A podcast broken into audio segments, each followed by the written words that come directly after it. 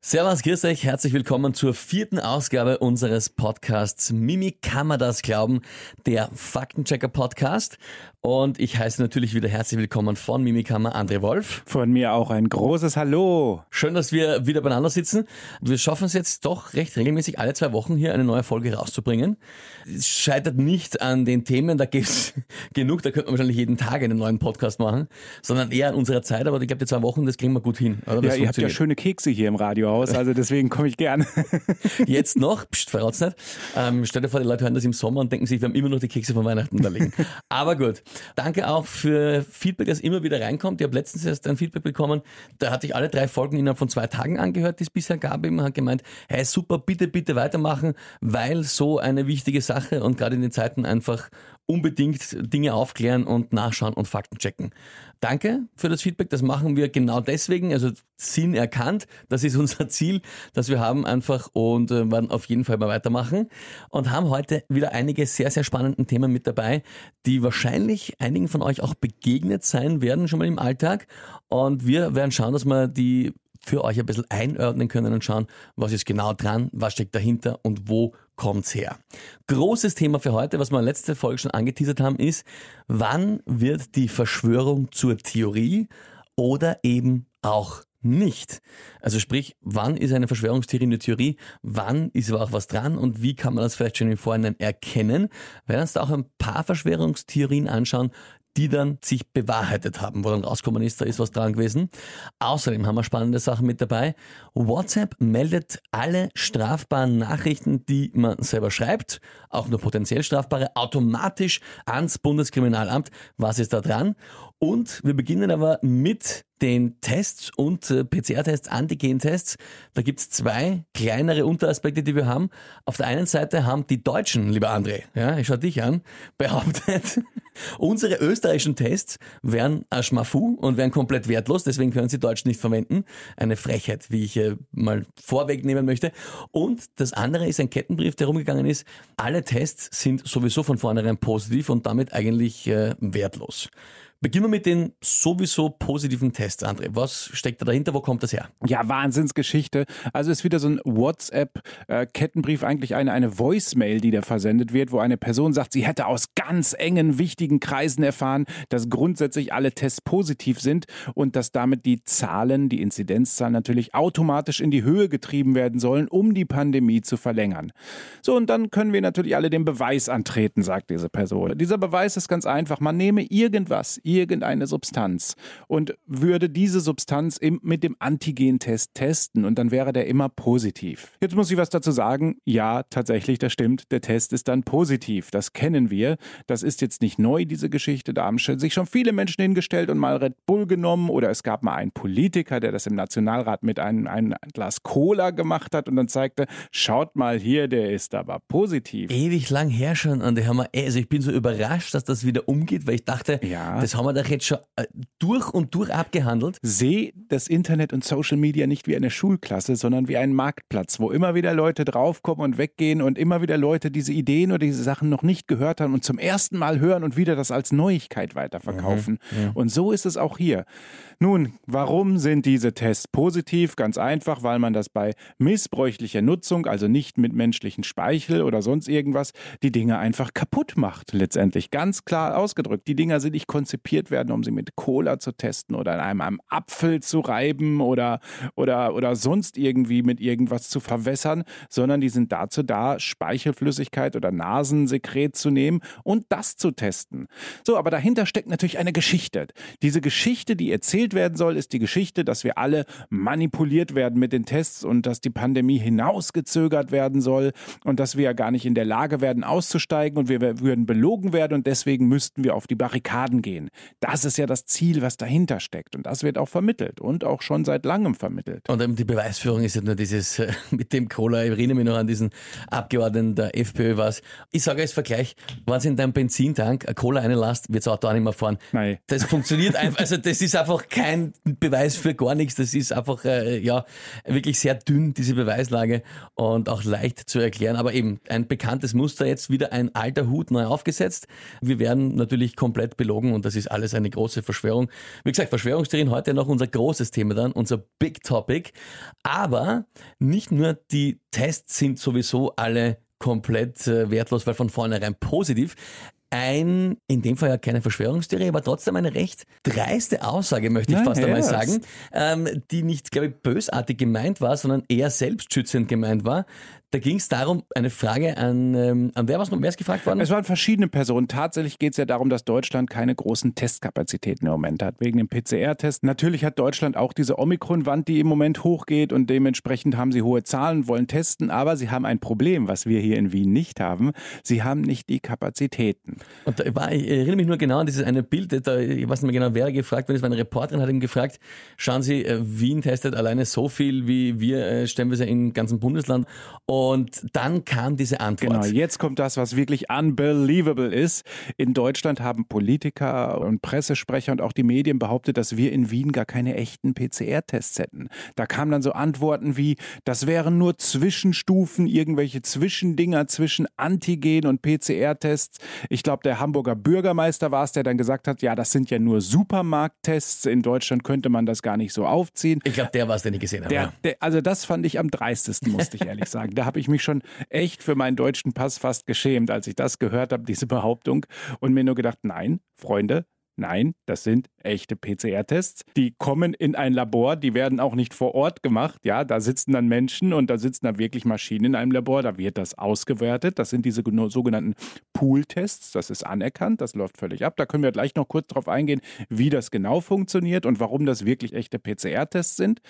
Und ja, und das vermittelt jetzt aber immer den Leuten. Da sitzen dann wirklich hohe behördliche Stellen und auch Bürgermeister von großen Städten, die das Gegenteil behaupten. Und du sitzt hier im Wien nur fassungslos und schaust so und denkst dir, was machen die da und vor allem, warum machen die das? Und das war das, was ich gerade sagen Also das ist ein Irrsinn gewesen, als ich das gesehen habe. Ich habe es, ich glaube, wirklich relativ live gesehen. Also das ist da, wo es gerade passiert ist. Da gab es auch noch keine Antworten, Stellungnahmen darauf aus Österreich oder sonst was. Und ich habe im ersten Augenblick gedacht, okay, äh, der ist, wie du sagst, ein Offizieller. Weiß der mehr als ich? Ja? Weil wie kann der das einfach so behaupten und sich da hinsetzen? Ich meine, mir ist dann im Nachhinein natürlich klar, die Erklärungsnot, die sie halt haben, warum sie die Kapazitäten nicht geschafft haben im Laufe der Zeit. Aber sich hinzustellen und dann zu sagen, naja, die haben ja keine echten Tests und damit, wie du sagst, Wasser auf den Mühlen der Gegner, der Leugner, was auch immer zu sein, also das ist fast nicht mehr schon dreist, das ist eigentlich schon einfach nur eine Frechheit. Ja, das Ganze war ja am Ende irgendwie auch ein Konstrukt aus verschiedenen Fäden. Also einmal diese, diese, dieser Zwang, irgendwas sagen zu müssen aus Selbstschutz. Dann gab es natürlich diese Behauptung, die dann auch von einer Ärzteseite kam, dass das ja vielleicht gar keine richtigen PCR-Tests sind, sondern so eine Mischung. Das wurde dann von Medien wieder aufgegriffen, das wurde dann von einer anderen Stelle wieder erweitert. Und auf einmal stand dieses Gerüst, dass in Wien keine PCR-Tests gemacht werden würden, was natürlich Unsinn ist. Kurz zu den Ablauf. Natürlich kennen wir ja alle hier diese, diese klassischen Google-Tests, die wirklich einen Großteil der Testung ausmachen. Du setzt dich daheim hin, machst das Smartphone an, filmst dich dabei, wie du gurgelst eine Minute lang, wirfst das ein in einen, in einen so einen kleinen Sackel, gibst es ab in einem Supermarkt und dann kommt das, was sie in Deutschland nicht verstanden haben. Sie sind davon ausgegangen, dass dort vor Ort im Supermarkt das irgendwie ausgewertet wird wie ein Antigentest. Nein, diese Dinger werden abgeholt und in ein Labor bzw. große Labore gebracht.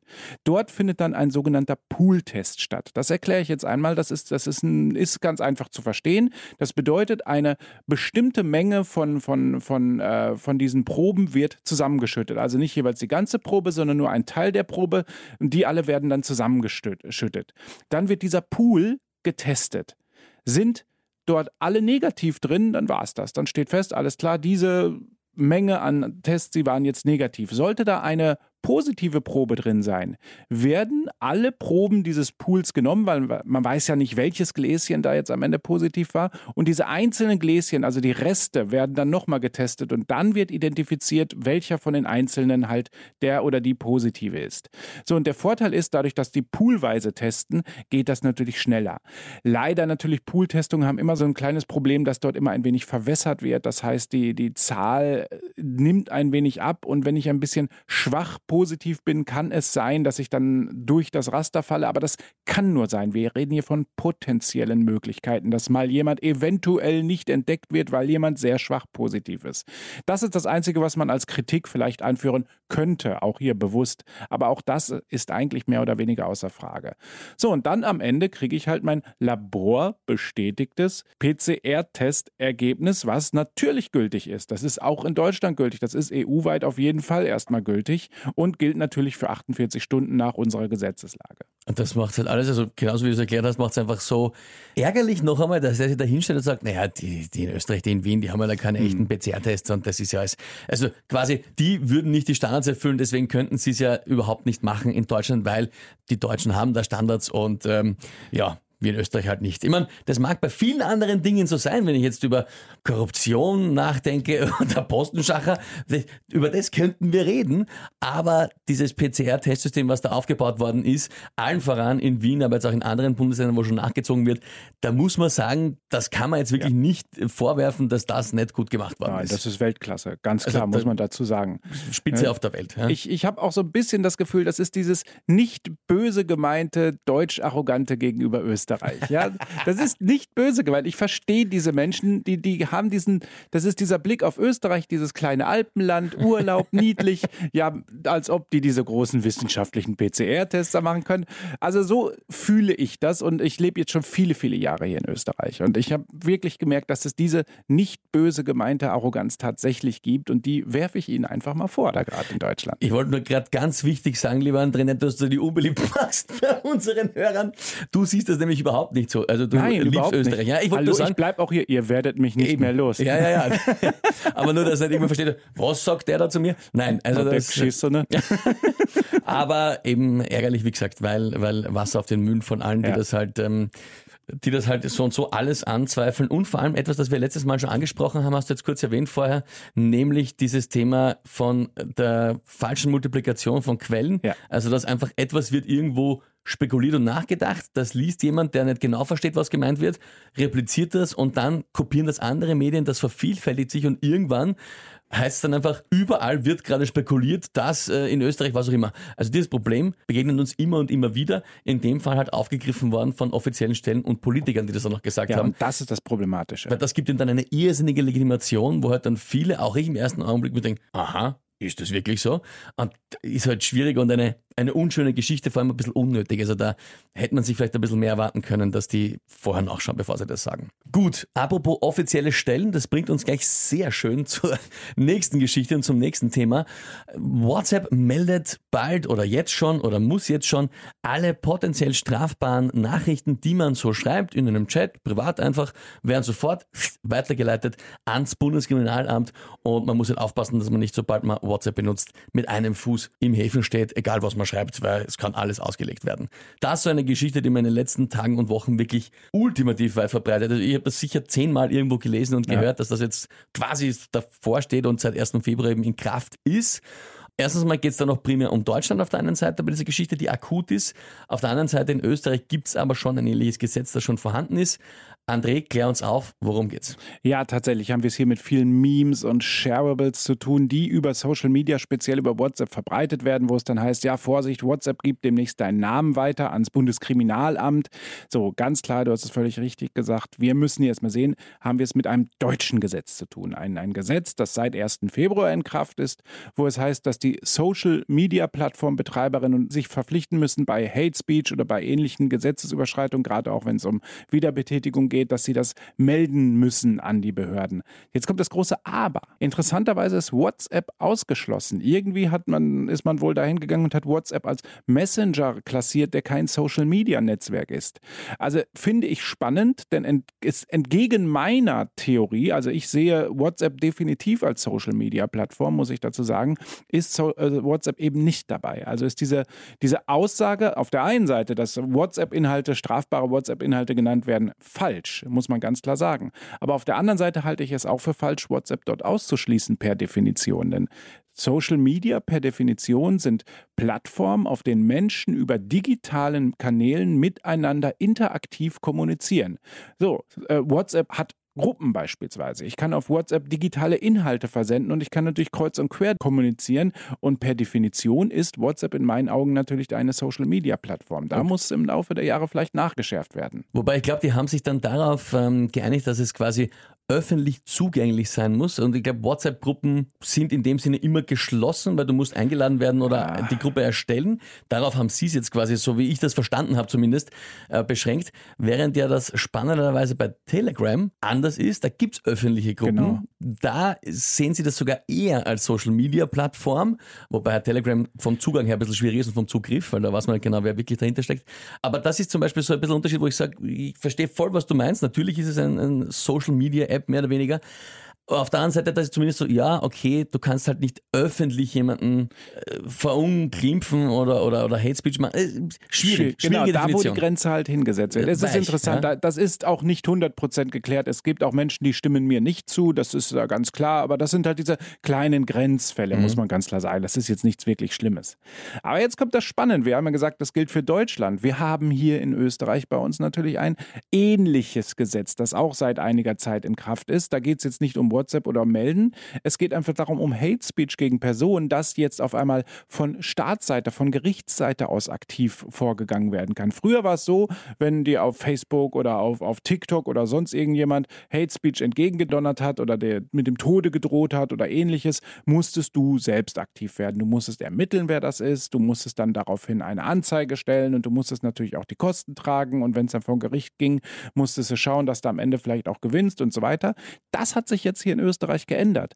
Jetzt meldest du das nur noch und dann wird von Gerichtsseiten aus aktiv vorgegangen und gesucht, wer steckt dahinter. Dann kommt es zu einer Klage und die Kosten werden erstmal dort getragen. Gleichzeitig, per Definition in Österreich, sind auch die äh, Social-Media-Plattformen verpflichtet, die Namen herauszugeben, interessanterweise. Zumindest hier in Österreich. Also wir müssen immer daran denken, dass solche Gesetze in Wirklichkeit nur Flickenteppiche sind. Flicken, nationalweite Flickenteppiche. Sobald die Grenze aufhört, hört der Kram auch wieder auf. Und das ist das Ärgerliche. Das muss eigentlich in meinen Augen EU-weit gelten, wenn ich schon sowas mache.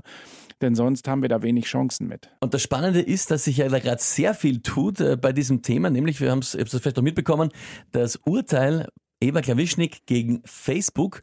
Da ist das Urteil rausgekommen und da ist es für Facebook auch negativ ausgegangen. Frage war da, muss Facebook Hasskommentare entfernen, wenn der Kläger das so wünscht? Und da ist jetzt das Urteil gewesen, ja, muss Facebook machen und zwar weltweit, obwohl es ein österreichisches Gericht entschieden hat, aber da gibt es auch einen Spruch vom Europäischen Gerichtshof, dass es heißt, das kann auch ein nationales Gericht entscheiden, dass etwas weltweit gültig ist.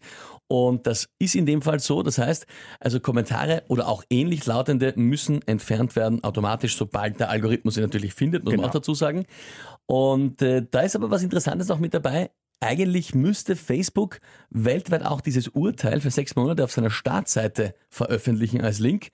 Allerdings die pfeifen ein bisschen drauf. Ja, sie machen es zumindest in Österreich. Sie, sie auf jeden Fall, also wir können das hier in Österreich alle sehen, wenn wir uns über einen Desktop-Rechner oder Notebook ein, Facebook aufrufen, nicht eingeloggt sind, dann kriegen wir auf der Startseite genau dieses Urteil und auch die Verpflichtung, was Facebook zu tun hat, zu sehen. Also das finde ich sehr interessant. Sie müssen also zeigen, dass sie einen auf die Pappen bekommen haben und das finde ich auch ganz gut. So, das ist so ein bisschen so eine Schande, die man da vor sich hintragen muss und manchmal muss das sein. Definitiv. Das ist extrem spannend. Lustigerweise aber, es hat zum Beispiel der Standard probiert, über VPN-Zugänge halt aus anderen Ländern sich das anzuschauen und da haben sie das Urteil nicht gefunden. Genau. Genau. Aber theoretisch müssten sie stehen haben, aber ja, ich glaube, sie werden nicht drauf pfeifen. Ist die Frage, ob da jetzt noch wer nachklagt oder nicht. Ja, Jetzt ist natürlich die Frage, wie relevant ist es für andere noch, das zu sehen. Ne? Das ist immer eine große Frage. Ich finde es gut, dass wir es auf jeden Fall erstmal sehen können. Das zeigt, dass gerade das nicht auf Dauer gelten kann. Ne? Du kannst nicht einfach irgendjemanden haten auf Social Media und nur weil du Spaß dran hast. Nein, das geht nicht letztendlich. Wir müssen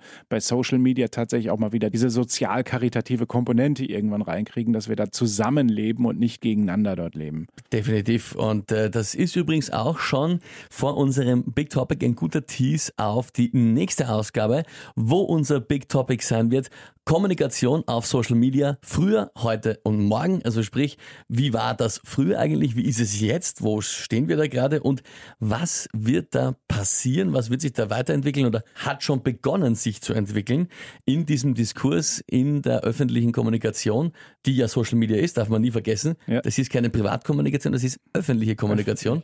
Und das darf man nicht vergessen. Und da tut sich aber gerade sehr viel. Und da werden wir in der nächsten Ausgabe groß drüber plaudern. Jetzt aber mal zum heutigen Big Topic.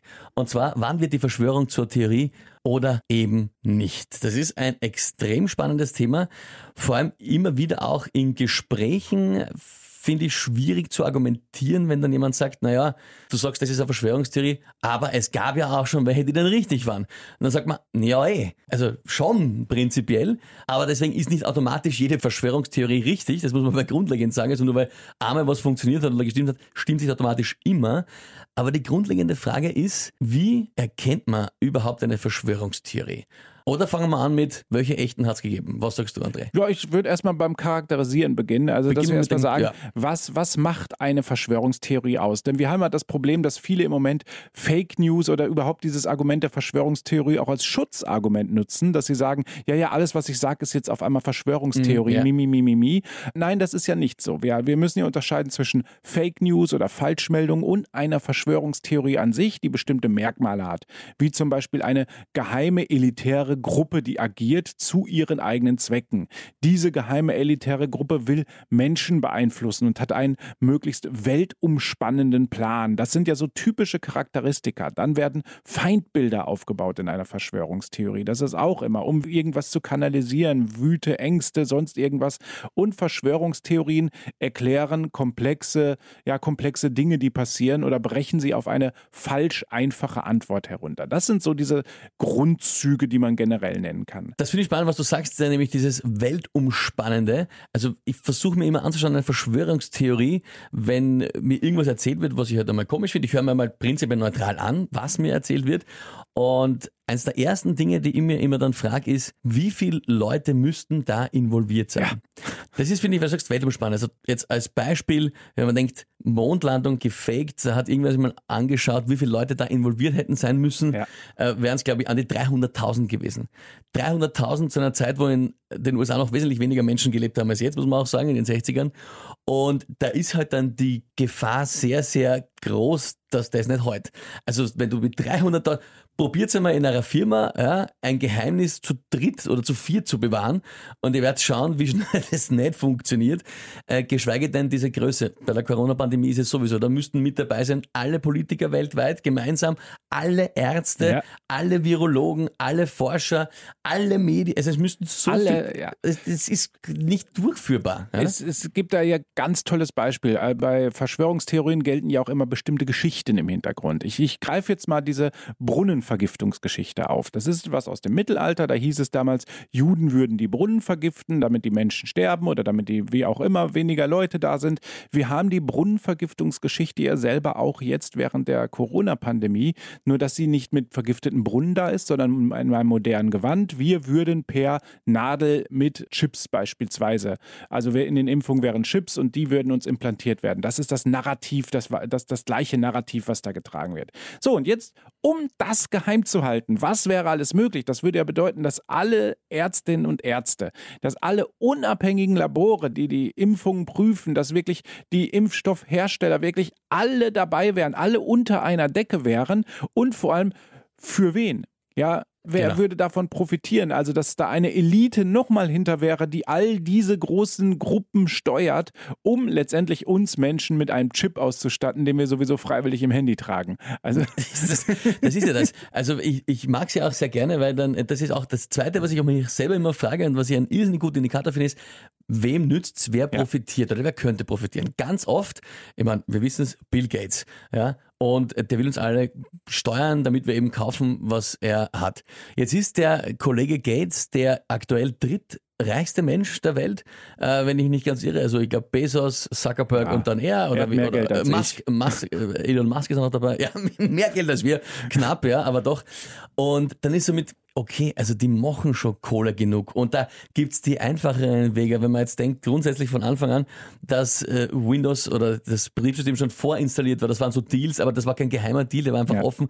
Der hat aber was ausgemacht an Kohle. Da gibt's viele Dinge, wo die sagen, ja, okay, damit wären sie reich. Das sind aber keine Verschwörungstheorien, sondern einfach Business-Tricks, Steuerhinterziehung. Ja, klar, natürlich haben die alle ihre Dinge.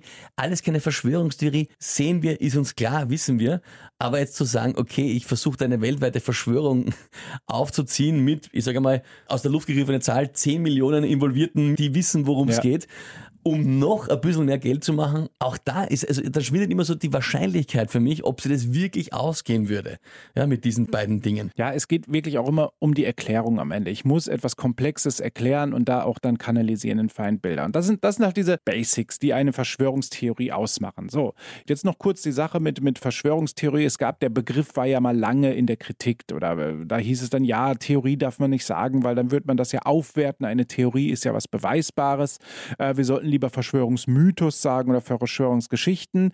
Jetzt habe ich mich natürlich von einem lieben Freund, äh, den Klaus Oberhauser, überzeugen lassen, der wirklich auch sagen konnte, Moment, wir haben bei dem Begriff etwas, etwas ein Problem. Wir müssen wieder alles zusammenbringen und sagen, äh, Verschwörungstheorie ist der Begriff, den wir verstehen. Ja, wir dürfen ihn nicht diffus beschreiben, sondern müssen sagen, wir haben einen konkreten Begriff, der ist nicht positiv besetzt durch das Wort Theorie, sondern er hat eine negative Konnotation und den müssen wir auch weiterhin prägen und da stimme ich ihm zu und deswegen deswegen nutze ich ihn auch wieder. So, und jetzt müssen wir halt hingehen und sagen, gab es denn Verschwörungstheorien, die sich auch mal bewahrheitet haben, die auch wirklich da waren?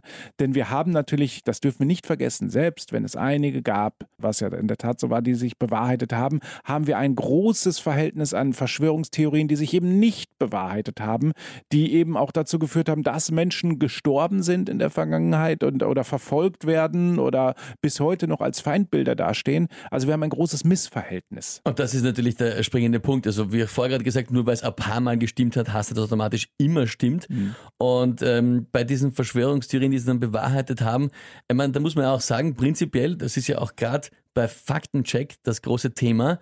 Deswegen finde ich es mit der Theorie gar nicht mal so, ich verstehe natürlich die Problematik, ich finde es gar nicht so schlimm, aber weil, das ist ja schon der Hauptpunkt auch, gibt es Beweise für das, was behauptet wird. Also genau. Also deswegen sage ich, das ist ja auch das, was äh, Mimikama macht, was, was Faktencheck macht, zu sagen, da ist eine Behauptung im Raum, okay, ich schaue jetzt mal nach, finde ich einen Beweis oder das, was mir als unter Anführungszeichen Beleg verkauft wird, was ist da dran? Ist das hieb- und stichfest? Also prinzipiell gerade was Faktenchecks machen, ist ja nachzuschauen, was ist dran. Nur eben auch eine Theorie muss jetzt sagen, ja, wenn da aber nichts, kein Beweis dahinter ist, dann ist sie halt dünn. Aber eben, es gab welche, wo es Theorien gab und Verschwörungsideen und da haben sich dann ein paar wenige auch als wahr herausgestellt. Und weil wir natürlich neutral auf diese Themen zugehen, wollen wir das auch nicht vorenthalten. Also wir sagen auch, es hat noch nie gestimmt, das sagen wir nicht. Es gab welche, die gestimmt haben. Sicherlich. Das bekannteste und noch gar nicht so lange her ist natürlich die Geschichte mit Snowden und der NSA. das war anfangs eine Verschwörungstheorie, dass man angenommen hat, dass vielleicht die CIA überhaupt weltweit das ganze Internet beobachten könnte und heimlich beobachtet und Datenströme und sonst irgendwas, das hat sich natürlich bewahrheitet. Ne? Und da sind wir bei den klassischen Charakteristika eben der Verschwörungstheorien. Du hast eine kleine Gruppe, die weltweit kontrollieren will und das heimlich machen möchte. So, und jetzt geht es natürlich darum, sowas muss dann bewiesen werden. Jetzt kommt der wichtige Aspekt, den du eben genannt hast. So etwas kann nicht geheim bleiben. Es wird immer jemanden gehen und selbst wenn der größte Druck ausgeübt wird, dass diese Person mit Beweisen daherkommt und wirklich zeigt, Leute, da ist was dran und Vorsicht, da passiert was. Und das haben wir dann eben ja also gesehen. Wir wissen, wie es Edward Snowden immer noch geht oder ja auch WikiLeaks, wenn man daran denkt, Julian Assange. Ja. Aber das natürlich ist auch ein Thema, weil das immer wieder aufkommt, eben mit diesen Sachen, das war ja wahr und wie du gerade gesagt hast, also das ist eine Paradeverschwörungstheorie gewesen eigentlich und hat sich halt dann zu 100% bewahrheitet. Aber wie gesagt, ist kein Argument dafür, dass plötzlich alle Verschwörungstheorien automatisch richtig sind. Aber es gibt auch ältere Verschwörungstheorien, die nicht weniger org waren, wenn man so sagen will. Ja, diese Big Tobacco-Geschichte damals, also da haben sich die, hat sich die Tabakindustrie in der USA verschworen. Also man könnte es schon fast eine Kartellverschwörung in dem Sinne nennen, um wirklich die Auswirkungen, die negativen Auswirkungen von Zigarettenkonsum runterzunehmen zu spielen, ne? das ist auch klar. Das musste dann auch bewiesen werden letztendlich und das waren halt alles Verschwörungstheorien. Also es hat sich bewahrheitet, ganz klar, wissen wir heute alle. Heute würden wir uns den Bären so nicht mehr aufbinden lassen, aber zu dem Zeitpunkt wurde, wurde halt von der Tabakindustrie massiv verleugnet. Da wurde auch massiv vertuscht, dass Tabak negative Auswirkungen hat, nur um sich selbst zu bereichern. Und das äh, sind halt diese Dinge, die auch wiederum, kommt heute oft vor der Begriff, Wasser auf den Mühlen der Verschwörungstheoretiker ja. sind, dass man sagt, na, da schaut's, ihr glaubt ja alles. Und damals haben sie auch geglaubt, dass das so ist und dann ist rausgekommen, dass es wahr ist. Man kann das, finde ich, nicht oft genug sagen. Du hast das gerade auch nämlich ganz wichtig angesprochen. Das Verhältnis. Genau. Das ist der Punkt. Wie viele Verschwörungstheorien gibt's und gab's und gibt's vor allem immer noch? Also das sind sehr, sehr, sehr, sehr, sehr, sehr viele. Man kann das mal beispielsweise nur Spaß aber schnell googeln. Auf Wikipedia gibt's eine Liste, die durchzuscrollen. Ich sage nur Vorsicht, dass man sich nicht immer Entzündung im Mittelfinger holt beim Scrollen, ja. Äh, Im Verhältnis zu den Paaren, die dann halt einmal gestimmt haben. Das heißt, es ist kein guter Indikator zu sagen, okay, es haben ein paar gestimmt Deswegen bin ich grundsätzlich eher mal positiv auf Verschwörungstheorien ja. eingestellt. Das geht sich nicht aus, einfach nur rein statistisch schon nicht. Genau, da dürfen wir nicht den Fehler des Cherry-Pickings machen und sagen, hier, da ist aber eine und jetzt hast du Unrecht. Nein, da muss ganz klar das Verhältnis angeschaut werden. Da muss ich sagen, schau mal, es gibt eine Menge, die ist ganz klein und es gibt eine Menge, die ist ganz groß. Und dementsprechend haben wir eine Wahrscheinlichkeit, dass Verschwörungstheorien, wenn sie neu auftauchen, erstmal skeptisch zu sehen sind. So, und dann kann ich die natürlich analysieren. Das heißt, ich schaue dahinter, habe ich durch ein bestimmtes Narrativ oder eine sinnstiftende Erzählung, die dahinter steckt, die vielleicht schon in anderen Verschwörungstheorien genutzt wurde. Ich, ich wiederhole an dieser Stelle immer wieder gerne diese Adrenochrom-Geschichte. Das ist diese Ritualmordlegende aus dem Mittelalter, wo es hieß, Juden würden Kinder entführen und deren Blut trinken, um für immer jung zu bleiben. Das ist eins zu eins die Adrenochrom-Geschichte von heute, wo es heißt, Eliten würden Kinder entführen, gefangen halten, ein Hormon abnehmen, was sie trinken müssen, um für immer jung zu bleiben. Das ist schon mal so ein erster Indikator, wenn ich merke, die Geschichte kenne ich doch irgendwo. Diese Geschichte war schon immer da und sie, sie wird einfach immer wieder neu besetzt. Die, die Position, die Feindbilder werden neu besetzt, beziehungsweise angepasst an das, was gerade umher passiert. Diese Adrenochrom-Geschichte hat natürlich wunderbar jetzt auch in der Pandemie funktioniert, indem dann Politikerinnen und Politiker verleugnet wurden oder generell Künstler verleugnet werden. Das funktioniert halt immer und dementsprechend werden halt Umstände auch erklärt. Und das ist immer ein großes Problem. Aber da, das ist schon das Erste, wo ich merke, aha, hier habe ich eine recycelte Verschwörungstheorie, die neu aufgetaucht ist. Und das ist eben der, der Punkt, dass man sich ja diese Dinge anschaut und dann trotzdem noch kritisch bleibt. Eben, wie viele Leute müssen involviert sein? Äh, wie oh. genau geht es aus? We, wem nutzt das irgendwas? Und ist das realistisch, dass das so viel bringen würde, um so einen Aufwand auch zu betreiben? Das sind alles Fragen, die man sich halt immer mal stellen kann und da einfach auch kritisch bleiben kann. Natürlich lustigerweise, es ist auch ein bisschen schwierig, finde ich, diesen Aufruf zu sagen, kritisch zu bleiben, weil genau so empfinden sich ja auch die Verschwörungstheoretiker.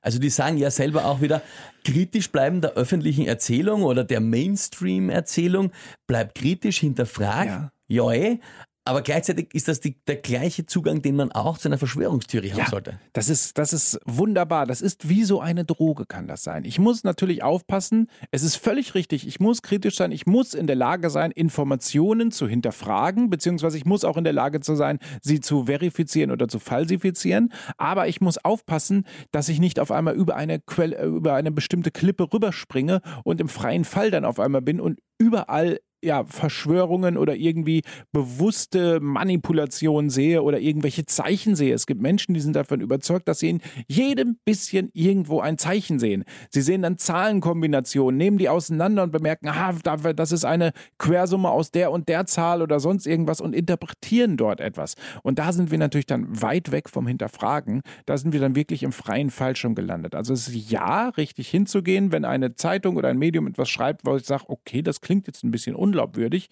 Ich schaue mal genauer hin. Aber wenn ich dann merke, okay, das ist aus den und den Gründen oder vielleicht haben die auch einfach nur einen Fehler gemacht und dann ist das gut, dann muss ich irgendwo auch die Grenze kennen und auch erkennen. Das ist ganz wichtig.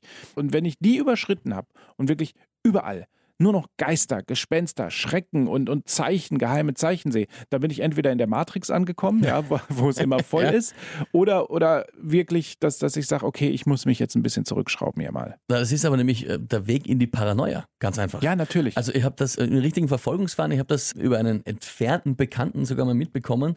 Der war zu entfernt bekannt, dass er sich jetzt irgendwie ihm hätte helfen können, aber ich habe es mitbekommen, dass der erst kritisch war, sich selber beschäftigt hat mit gewissen Dingen, Ernährung und, und was auch immer und, und, und äh, was, was in Essen drinnen ist und was ist in Nahrungsergänzung drinnen und ja. so weiter. Und das hat sich dann in, in gar nicht einmal langer Zeit, das hat nicht einmal ein Jahr gedauert, glaube ich, dass er so weit war, dass er natürlich gegen alles mit der Impfung, natürlich gegen sowieso alles war, aber dann auch schon geglaubt hat, auf der Straße wird er von der CIA verfolgt. Ja. Es ist kein Spaß. Der hat wirklich dann er wird verfolgt, weil er ja dahinter gekommen ist und jetzt die echte Wahrheit kennt und natürlich das System unter Anführungszeichen ihn aber jetzt sofort verfolgt. Also das, dem ging es dann auch nicht gut. Also das war wirklich ein, ein schlimmer Zustand, hat aber ganz normal begonnen. Also unter Anführungszeichen mit hm, kritischen Hinterfragen. Und wie du sagst, das kann eine Abwärtsspirale werden, die ja. dann zum freien Fall wird. Diese Bekannten haben wir alle irgendwo erlebt, habe ich im eigenen Bekanntenkreis auch. Also ne, das hat dann angefangen ganz harmlos mit einem Jobverlust und dann kam man, hat man natürlich Zeit, gerät ins Fragen, ja, warum ist das so? Warum ausgerechnet ich jetzt? Was steckt dahinter? Dann schaut man sich gesellschaftliche Themen an. Auf einmal ist ja auch dann Zeit da. Ne? Und dann auf einmal gibt es diese Hinweise, ja, dass du ja nur eine Marionette in dem Spiel bist und dann auf einmal, ja, du hast die Augen geöffnet und jetzt kommt natürlich ein Aspekt, diese Menschen meinen das ja nicht böse. Im Gegenteil, sie wollen ja helfen. Ja, es geht ja darum, ich möchte euch die Augen auch öffnen, dass ihr erwacht und dann erst im zweiten Schritt, wenn ihr nicht erwacht, dann kann ich auf einmal eine Anti-Haltung annehmen und sagen, ja, ihr wollt es ja so, ihr seid ja alles Schlafschafe, diesen Begriff hören wir immer wieder. Und da, da wird es dann echt problematisch, gerade wenn diese Abwärtsspirale angefangen ist und man wirklich nicht mehr zwischen Realität und diesen Ideen, die man selbst hat, unterscheiden kann. Da wird es richtig problematisch. Das ist ein wichtiger Punkt, den ich auch noch gerne angesprochen haben wollte. Du hast eben diese tolle Idee oder diese tolle Geschichte erzählt mit den Nahrungsmitteln und dem Problem darin. Das stimmt, das ist jetzt auch keine Verschwörung. Ich propagiere es auch immer wieder, auch zwischendurch bei uns auf der Website in einigen Artikeln. Bitte schaut euch an, was ihr esst. Ja, macht euch das Essen nach Möglichkeit selber. Kauft die Rohstoffe selbst und richtet euch was an. Dann geht man aus Spaß zu Fertigprodukten oder irgendwelchen Produkten und schaut auf die Rückseiten, was da drin ist. Da kommt einem das Gruseln wirklich auf. So, jetzt ist aber irgendwann die Stelle erreicht, wo ich sage, okay, alles klar, das kann ich evidenzbasiert nachvollziehen, ich kann da was machen und ich kann es auch anderen zeigen. Irgendwann kommt der Punkt, wo ich versuche, Querverbindungen zu anderen Sachen zu erschaffen, die gar nichts miteinander zu tun haben, also Korrelation und Kausalität verwechsle und ähnliches und Sachen in Verbindung bringe, die so nicht stimmen. Dann habe ich diesen Klippenrand, wo ich anfange zu fallen, wo ich anfange zu kippen, wo ich dann wirklich sagen muss, stopp, das ist jetzt nicht nachgewiesen, ja? Wenn ich beispielsweise sage, okay, im Essen haben wir das und das drin, vielleicht packen die ja sogar Chips rein oder Chips in die, äh, in die Impfung, dann bin ich wieder, dann bin ich genau auf dieser Klippe. Das kann ich nicht nachvollziehen. Ja, ich kann nachvollziehen, das und das ist im Essen drin, die Nahrungsmittelangaben stimmen. Das sind unabhängige Labors, die prüfen das auch nochmal nach und wenn da einer schmut, dann gibt es sowieso Theater. Äh, aber in dem Moment, wo ich sage, das auf andere Dinge zu übertragen, und da sind wir auf dem Punkt, dass dann gewisse Querverbindungen gezogen werden, das ist dann falsch. Also grundsätzlich kann man sagen, es ist natürlich nicht immer automatisch alles, was eine kritische Hinterfragung ist, eine Verschwörungstheorie. Das ist ganz wichtig. Ja? Und ganz wichtig ist auch, dass man sich das dann anschaut, dass man sagt, okay, also eben Faktencheck-Plattformen und Portale wie Mimikama machen das ja. Das ist ja genau das, wofür sie da sind und was ihre Aufgabe ist. Zu schauen, ist da was dran, kann was dran sein. Und man kann nicht grundsätzlich alles abtun, was als eine Kritik an etwas geäußert wird. Genau. Ja? Umgekehrt dürfen wir auch nicht auf den rhetorischen Spin hereinfallen, wenn man etwas kritisiert an jemanden, der Verschwörungstheorien verbreitet oder Falschmeldungen verbreitet, dass diese Person dann sagt, aha, du willst mich jetzt in die Ecke der Verschwörer stellen. Das ist ein rhetorischer Spin. Da muss man natürlich auch aufpassen und sagen, dass man das darum gar nicht geht. Eine Falschmeldung ist eine Falschmeldung, die ist punktuell. Da kann ich jetzt sagen, okay, äh, ich kann jetzt zeigen anhand von diverser Informationen, dass das nicht stimmt, aber eine Verschwörungstheorie ist eben etwas sehr Komplexes und geht über die Falschmeldung hinaus und die Verschwörungstheorie nutzt aber auf der anderen Seite eine Falschmeldung, um sich selbst zu legitimieren. Das ist halt das Spannende an dem Konstrukt. Und ich glaube, dass wirklich der Punkt ist, wenn man schon kritisch sein will gegenüber der Welt einfach, mit gesunder Kritik, wollte ich nochmal so sagen, ja, dann sollte man diese Kritik aber auch an die Erklärung anwenden und anlegen und da genauso kritisch sein. Also das ist, glaube ich, dann schon ein ganz, ganz guter Punkt. Du sagst, okay, dann bin ich halt da jetzt aber auch kritisch. Weil wenn ich sage, okay, die Regierungen, alle Ärzte, alle Medien sind alle verschworen und dann sagen, okay, aber nur diese fünf Internetseiten oder die zehn Seiten, das sind die Wahrheit. Vielleicht, vielleicht ist da was dran. Ich glaube, das kann dann schon sehr viel helfen, einfach ja. in, in, in der Erfahrung und eben im Online-Diskurs und in dieser Welt sich zu bewegen. Blöderweise natürlich muss man es auch dazu sagen, wir zeichnen das jetzt gerade hier Anfang Februar auf ist ja in Österreich jetzt in den letzten Wochen auch, weil Verschwörungstheorie ist vielleicht ein bisschen Uh, gesagt, viel passiert. aber ist ja auch rausgekommen, dass das, was wir am Stammtisch seit, also meine Eltern und meine Großeltern schon immer gewusst haben, unter Anführungszeichen, na, die marscheln sich alle Posten in der öffentlichen Hand aus und in der Regierung das ist halt auch jetzt bestätigt worden. Wobei fairerweise, das war nie in dem Sinne eine Verschwörungstheorie, Genau. weil das war nicht komplex genug und es gab ja auch schon zigfach, es hat ja immer wieder wer gesagt, naja, der hat den Posten so und so gekriegt. Das war zu simpel und zu nahe, sag ich mal, für eine Verschwörungstheorie. Wir haben ja auch keine Eliten in dem Sinne im Hintergrund. Wir haben wechselnde Playerinnen und Player, die natürlich selber an persönlicher Macht oder auch natürlich an Geld interessiert sind. Das dürfen wir nicht sagen. Bei Macht und Geld geht einher. Habe ich einen hohen Posten, habe ich Geld. So, das ist ein wichtiger Punkt. Und das ist natürlich die Schwachstelle von uns Menschen, wo wir auch natürlich reinkippen, wenn wir selbst in dem Spiel mit drin sind. Also sehe ich hier jetzt, ja, du hast völlig recht. Das ist ja das Spannende. Wir haben es alle immer gewusst und immer gesagt. Und jetzt kommen natürlich endlich auch diese Ergebnisse dazu. Und das ist wirklich auch das Interessante, was ich wirklich auch beobachte. Mit einem Lächeln, aber auch gleichzeitig mit Schrecken beobachte, muss ich gestehen. Vor allem, also einerseits muss ich sagen, ja, ich bin auch ganz sicher, Eliten sind es keine, die diese Seite unterschrieben haben, aber abgesehen, abgesehen davon, wie du sagst, dieser Schrecken auf der einen Seite, dass es so ist, auf der anderen Seite macht es mir halt solche Dinge in der jetzigen Situation immer so große Sorgen, weil, ich muss jetzt schon wieder sagen, es tut mir leid, ich werde jetzt einen Euro jedes Mal reinhauen, es ist wiederum Wasser auf den Mühlen von allen aktuellen Verschwörungstheorien. Wenn die einfach sagen, na schaut's, wir haben Ja. ja. schon immer gesagt, die machen sich alle Posten aus. Ja, eh. Und deswegen ist trotzdem noch nicht wahr, dass die Impfung alle uns verschiebt und umbringt in zwei Jahren oder was auch immer. Aber ja, also ich glaube, wir haben es hoffentlich für euch spannend und facettenreich äh, das Thema behandelt. Ich finde, es ist immer wieder spannend, sich das bewusst zu machen. Also auch für uns einfach natürlich, ich meine, für dich noch mehr täglich Brot klarerweise, aber einfach immer wieder auch dieses große Ganze sich anzuschauen und drüber offen zu reden. Das finde ich das Wichtigste, weil ich fände es total schlimm oder finde es auch schlimm, wenn, wenn Leute automatisch Dinge als Verschwörungstheorie und alles abschasseln und sagen, das ist alles nichts. Das finde ich nicht gut, weil es einfach ein bisschen eine, falsche Arroganz auch gibt und dann vor allem auch die Leute, die vielleicht anfällig sind dafür, eher in die Richtung treiben, wenn man sie automatisch in diese Ecke treibt. Natürlich darf man auch, wie du vorher gesagt hast, nicht wiederum umgekehrt sagen, egal mit welcher Kritik man konfrontiert wird, man wird jetzt in die Verschwörungstheorie gestellt, das ist wichtig, aber generell darüber nachzudenken ist, ist, ist wichtig und darüber auch offen zu sprechen, was für Aspekte es gibt bei Verschwörungstheorien und worauf man achten kann und was man sich überlegen kann einfach. Ich glaube, das, oder ich hoffe, das haben wir auch gut für euch heute hier abgebildet in diesem Podcast, in unserem Mimikammer, das Glauben Faktencheck Podcast.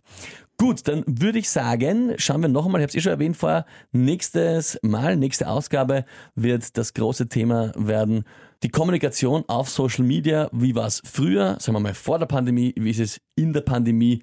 Wie hat sich da entwickelt und was bedeutet das für die Kommunikation auf Social Media in der Zukunft und sprich gerade mit der weiten Zukunft, sondern man kann wirklich sagen, morgen unter Anführungszeichen, das kommt bald, da passiert ja. schon einiges, was sich da tut und das glaube ich ist sehr, sehr spannend. Apropos Social Media, da findet ihr natürlich auch uns, also nicht nur auf Social Media, sondern im Internet natürlich mimikama.at, die Faktenchecker, die sich alles anschauen und wirklich extrem viele gute, wichtige Artikel schreiben. Wir können da immer nur ein paar hernehmen und drüber plaudern, weil so viel Zeit haben wir im Podcast nicht, aber da ist wirklich viel zu lesen, kann man jeden Tag draufschauen.